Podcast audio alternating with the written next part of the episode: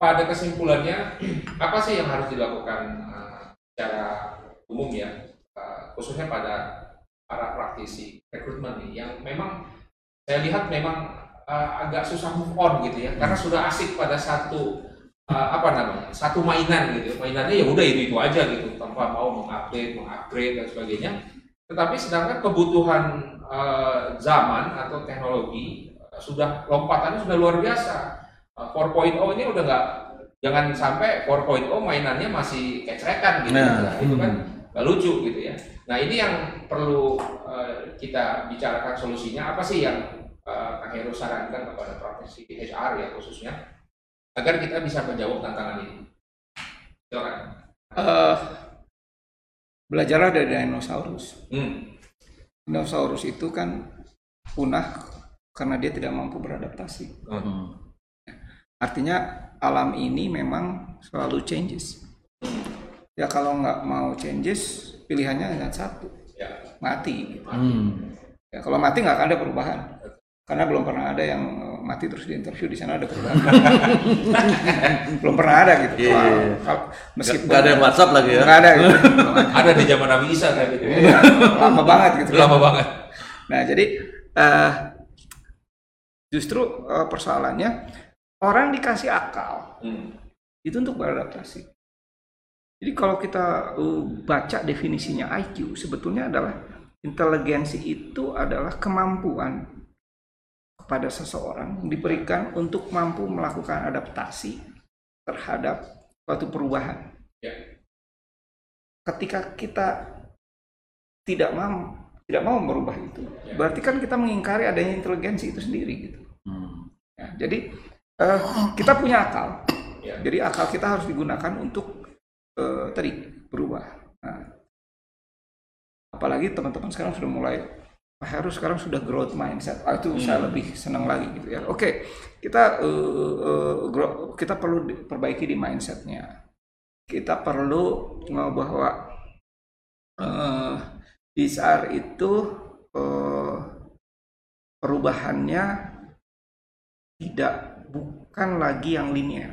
Hmm. Jadi deretnya bukan deret ukur lagi. Kalau deret ukur itu n plus satu plus dua. Gitu. Yeah tapi sudah eh, bukan darat hitung tapi kita udah darat darat ukur makanya tadi kita saya setuju sama Pak Denny uh, kita tanyain deh bikin struktur salary pakai rumus apa hmm. pasti regresi linear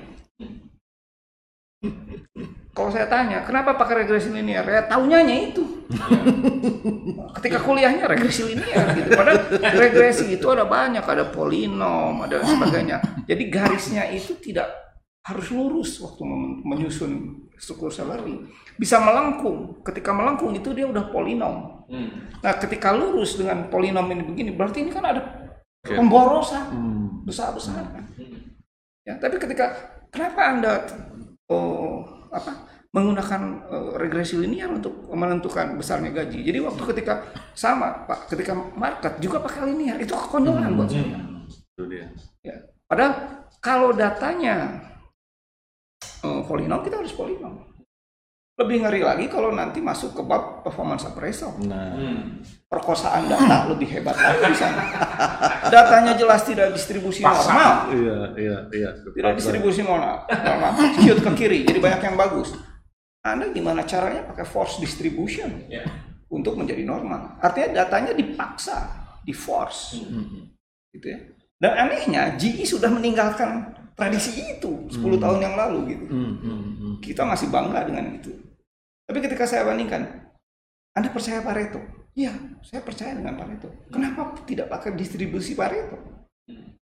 Bahwa 20 akan menghasilkan 80. Itu lebih masuk akal yeah. gitu ya. Nah, jadi HR memang tantangan buat saya. Lebih menantang dari marketing dan lain sebagainya yang masih bisa dihitung oh. prediksinya. HR itu 70% up. Nah. Karena apa? Yang tidak up itu akan diganti sama artificial intelligence, yes. sama robotika Pak. Yes. Ya, jadi kalau Anda hari ini membuka Open AI-nya Microsoft, itu mengerikan. Jadi kita tinggal masukin pertanyaan-pertanyaan dan jawabannya. Microsoft sudah menyimpan itu dalam repository. Hmm. Mesin akan belajar. Nah, ini yang saya ngerinya Pak. Ya, Pak ya, ya. Ketika R-nya itu tidak dynamic, Itu dia. tinggal masukin ke situ, Habis. habis. Padahal kan nggak nggak nggak nggak tidak statis itu. Iya. Kenapa saya ribut data HRIS kita itu nggak bisa dipakai? Karena data HRIS kita statis. Iya. Ketika data kita statis, bagaimana memprediksi bisnis yang begitu dinamis? Betul.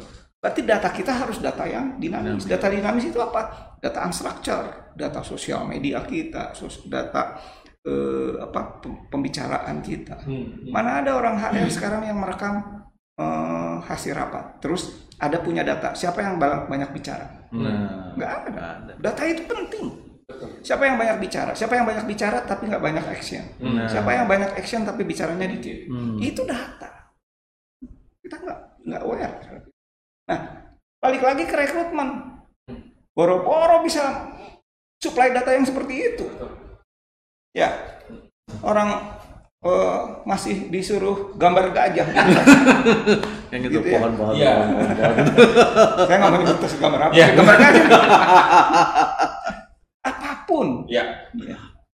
ya tadi seperti tadi kera. Mau kera mau ini. Ya tesnya manjat pohon ya kera yang Iya, bisa. Yang lain nggak bisa gitu ya. Nah itu yang buat saya balik lagi. Mindset berubah. Gunakan common sense sama inteligensi anda. Ya. Kan nggak mau disebut tidak berinteligensi kan gitu. Karena kalau yang tidak berinteligensi itu yang tidak berubah gitu. Maksudnya ya Iya. itu kalau kata saya Oke, good. Closingnya luar biasa eh, ke Hero. Jadi sekali lagi ya rubah mindset gitu. Ini udah eh, kita nggak bisa nunggu lagi semakin cepat ya. Eh, era zaman ini semakin cepat dan itu eh, solusi yang luar biasa dari Hero.